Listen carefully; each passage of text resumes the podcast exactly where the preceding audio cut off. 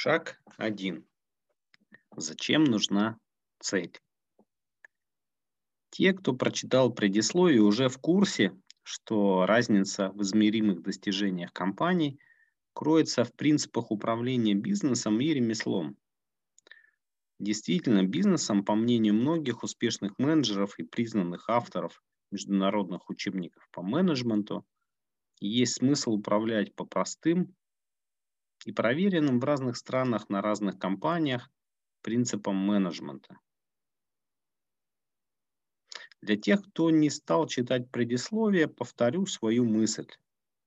Вся негосударственная экономика России разделена на две неравные части.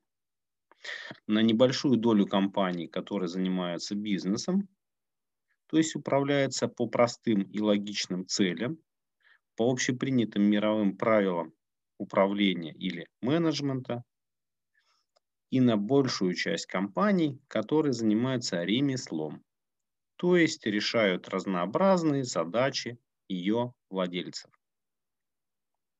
Зачастую управление ремесленными компаниями ведется как Бог на душу положит, причем на душу владельца компании, потому что целями владельца такой компании в бизнесе может быть все, что угодно, кроме роста стоимости самой этой компании.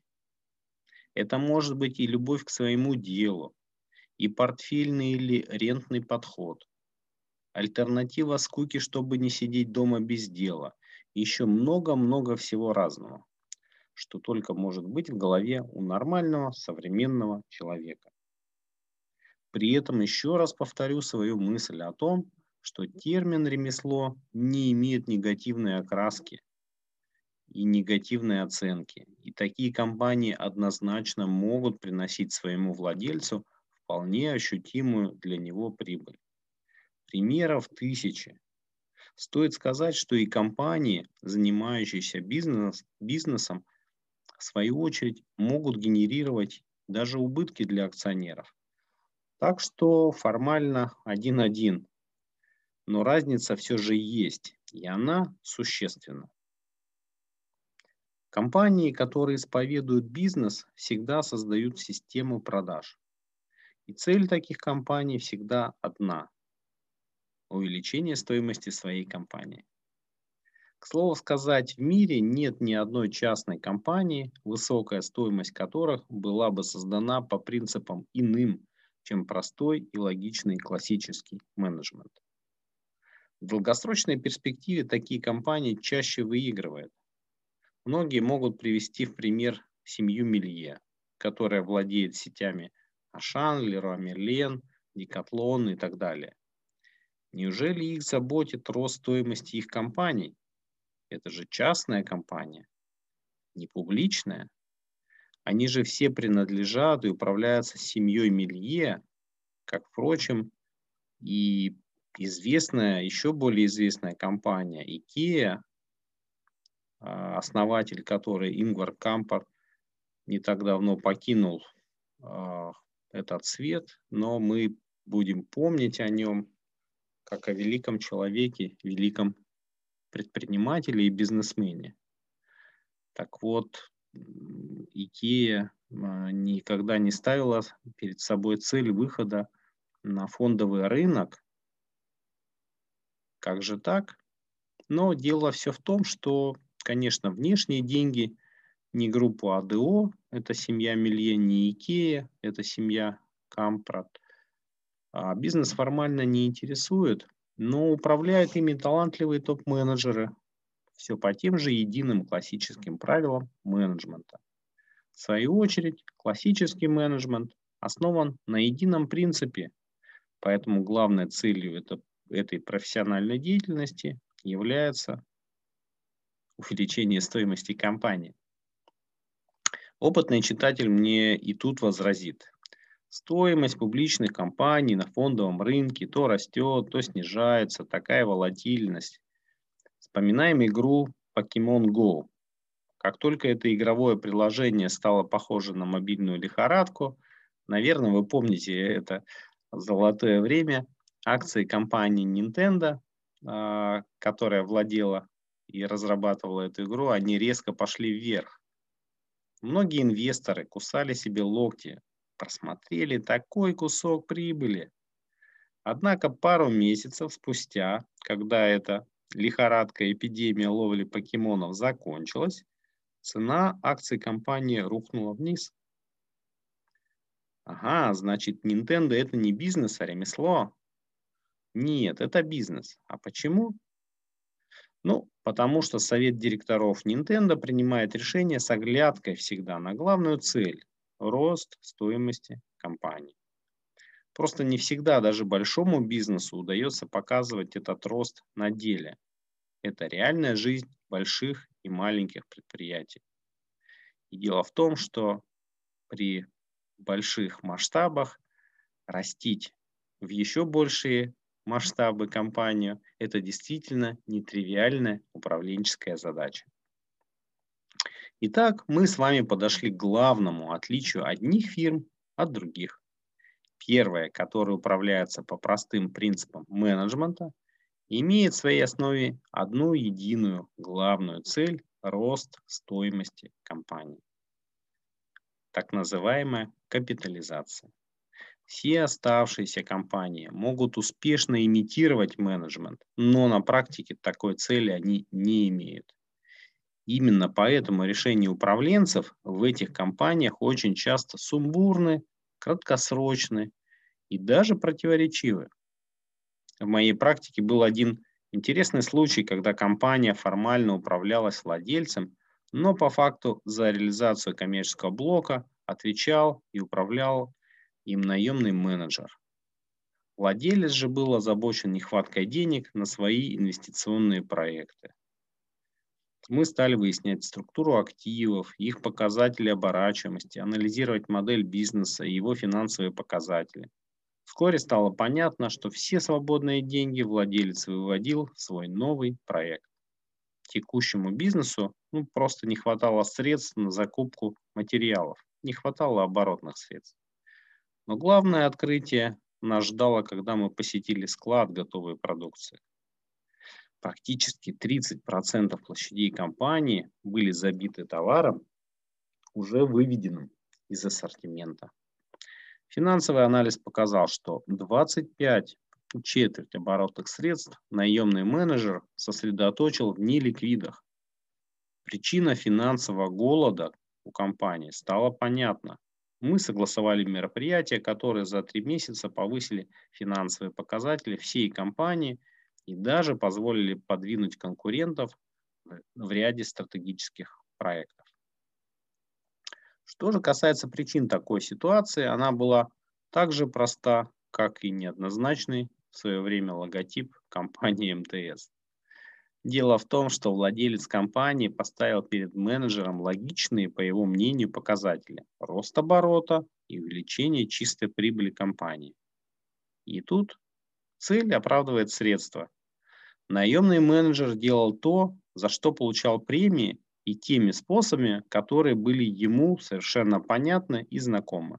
Покупал и продавал то, что само продается. То, что представляло сложности, переставало продаваться или требовало каких-то особых усилий в продажах, он логично просто бросал на складе. И за пять лет работы компания потеряла миллионы средств. Однако я еще раз повторюсь, что вины этого управленца нет. Он делал то, за что ему платили. За цели компании ответственность несет сам владелец компании, если он занимается управлением. Здесь очевидная для владельца цель – продавать больше. Именно она сыграла с ним такую злую шутку. Вы можете сказать, что очевидная ошибка не в целях компании, а в мотивации топ-менеджера. Позволю себе не согласиться. Целью этой компании было две.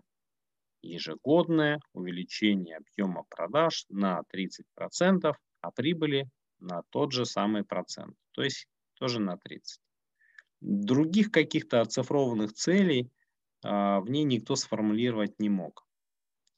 Что бы стало, если бы компания управлялась по простым классическим принципам управления, менеджмента.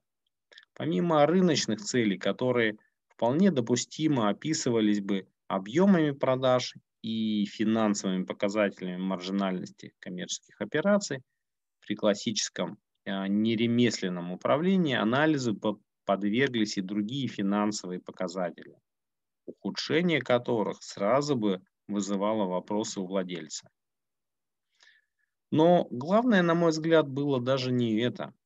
Компания из года в год ставила перед собой одну и ту же задачу. плюс тридцать, плюс тридцать, плюс тридцать. Все. Один из моих клиентов был инфицирован а, подростковыми догматами молодых предпринимателей о том, что расти надо сразу и в разы. По версии ребят, усилия на органический рост в двадцать-тридцать процентов будут заставлять искать резервы и настраивать существующую систему, а рост в разы заставляет сразу искать заветную волшебную комбинацию, схему. А, так как в операционной части в компании царил хаос, основанный на полном ручном управлении, то попытка, каждая попытка сделать скачок в разы автоматически увеличила весь этот беспорядок внутри компании точно так же в разы. Себестоимость росла, прибыль падала, сокращались зарплаты, люди метались из одной темы в другую, и причем в этой компании цели тоже оцифровывались в плане желаемого результата, но редко достигались. В обеих ситуациях причина была одна – некорректно поставленные цели самими владельцами компании. Во-первых, эти цели имели амбициозный, но краткосрочный годовой характер. Все решения нужно было принимать прямо сейчас, сегодня, в рамках сиюминутных обстоятельств. А во-вторых, что более важно, они не имели никакой декомпозиции, то есть цели эти не были объяснены на простом и понятном управленцам и сотрудникам языке. Простой вопрос владельцам компаний. Какой должна быть структура новых, дополнительных продаж? Вы же хотите расти? Каждый раз вызывало у них замешательство. И этот вопрос они по инстанции а, передавали то коммерческому директору, начальнику отдела продаж. Вот вам и простой, очень наглядный тест на качество управления компанией. Спорить на эту тему нет смысла.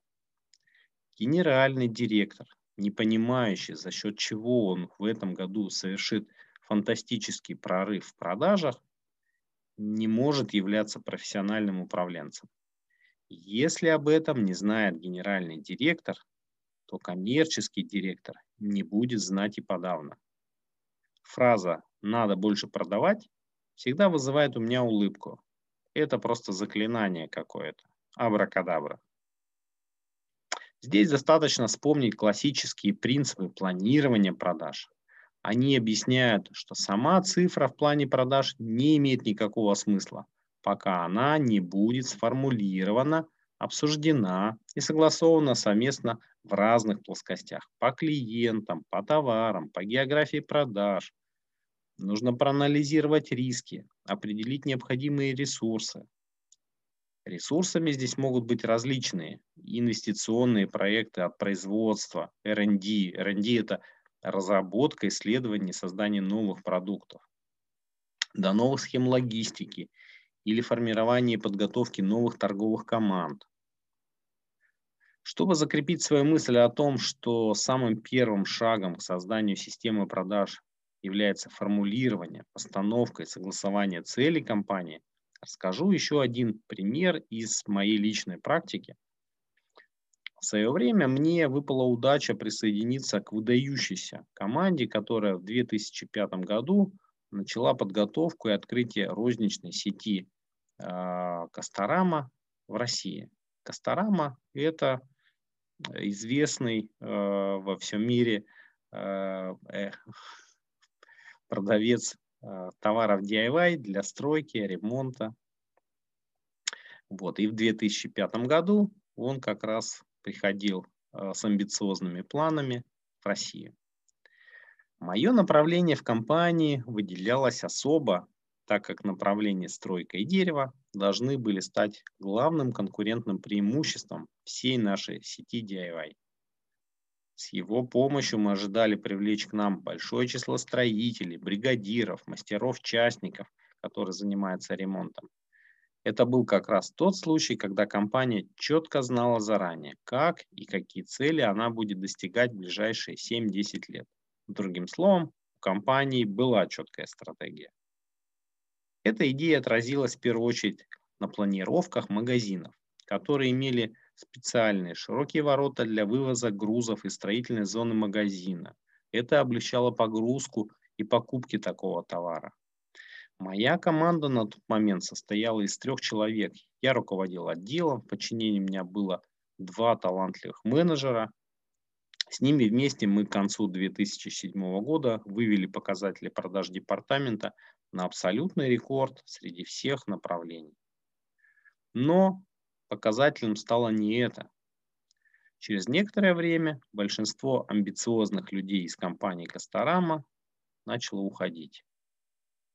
Больше всего здесь повезло нашему конкуренту тогда, компании оби, так как здесь вскоре стал работать костяк дружной касторамовской команды. За достаточно короткое время ситуация с продажами в оби резко улучшилась, особенно по категории строительных материалов, которыми на тот момент руководил мой бывший сотрудник. Однако рост имел предел, который очень скоро также был достигнут. И когда при очередной встрече с коллегой мы обсуждали его успехи, то пришли к единому мнению о том, что единственной причиной, которая сдерживает рост продаж его отдела, это планировка магазина. Все дело в том, что при проектировании магазинов оби главным преимуществом формата было решено использовать садовую зону, которую, к слову, многие из вас и так прекрасно знают, любят и ценят. Так, стратегическая цель компании была декомпозирована, развернута, спланирована в планировку магазина, а вот поменять ее уже не представлялось возможным, да и это не имело никакого экономического смысла. Поэтому, как вы можете видеть, единожды сформулированная долгосрочная цель может оказать на компанию очень сильное влияние. В любой компании кто-то должен принимать окончательные решения и принимать на себя ответственность за них. Хорошо, если в компании нет вариантов, и источник власти с больших букв он один. В моей практике, однако, были случаи, когда и здесь возникали сложности.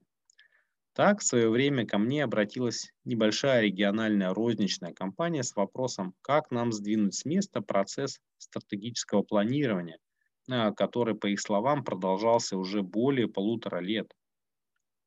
После детального изучения стало ясно, что коммерческому директору было дано задание разработать стратегию развития сети на три года. Но владельцев у этой компании было два. Попытки сделать им предложение по стратегии развития заканчивались одним и тем же – критикой то от одного, то от другого, а иногда и от обоих владельцев сразу. Причем формально оба владельца вполне здраво задумывались о развитии, но когда им приносили предложение, всегда находилось то, что вызывало у них раздражение. В итоге, через некоторое время общения с ними стало ясно, что один из владельцев компании мечтал об экспансии фирмы в соседние регионы, а второй, в основном, планировал улучшить привлекательность компании, чтобы в итоге ее продать, ну и заниматься совсем другим, более привлекательным для него бизнесом. Цели, на первый взгляд, были похожи. Динамичная компания. Но по факту они были разными. Цель одного из владельцев – динамичное развитие компании на собственные и привлеченные средства. У второго – создание устойчивого свободного денежного потока, который потом можно выгодно продать. В рамках классического менеджмента целеполагание является первым пунктом самой первой функции менеджмента – планирования. Чтобы создать свою систему продаж, первое, что необходимо сделать, необходимо достаточно четко и подробно сформулировать цели компании. При этом, если вы решились создать компанию для бизнеса, нужно всегда проверять ваши долгосрочные цели на предмет соответствия главному критерию – роста стоимости вашей компании. Думаю, вы уже поняли, где скрывается ошибка. Деньги в виде цели планировать бессмысленно. Деньгами можно измерять отдельные результаты, но хотеть денег без понимания, как они будут достигнуты, это пустая трата энергии. Бизнес-цель должна иметь еще как минимум одно понятное здравому смыслу физическое измерение. Количество клиентов, число сотрудников, география влияния, число новых продуктов, структура товарного портфеля, позиция в отраслевом рейтинге, количество обращений, объем выпуска продукции, скорость производства, цикл дистрибьюции, оборачиваемость финансов и так далее, и так далее.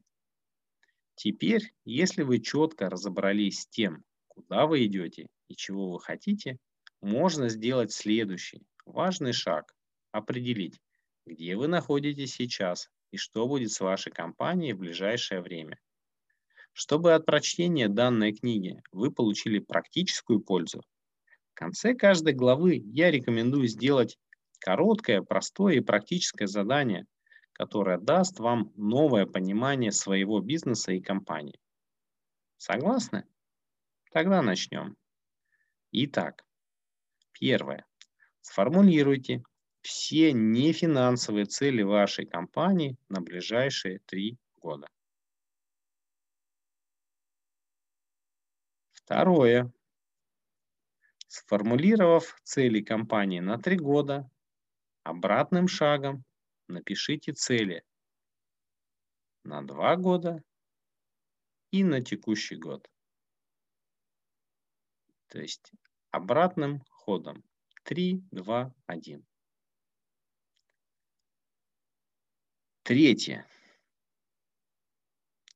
Вот именно сейчас добавьте к ним ваши финансовые цели.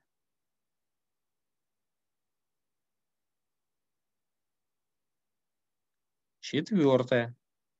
Проверьте, чтобы ваши финансовые цели являлись следствием всех ваших остальных материальных и измеримых целей.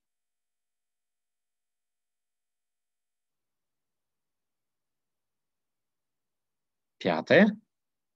Проверьте себя. Если сейчас вы в целом понимаете, за счет каких ресурсов, продуктов, действий вы достигаете всех ваших целей, значит, вы достаточно хорошо понимаете свой бизнес для его успешного развития.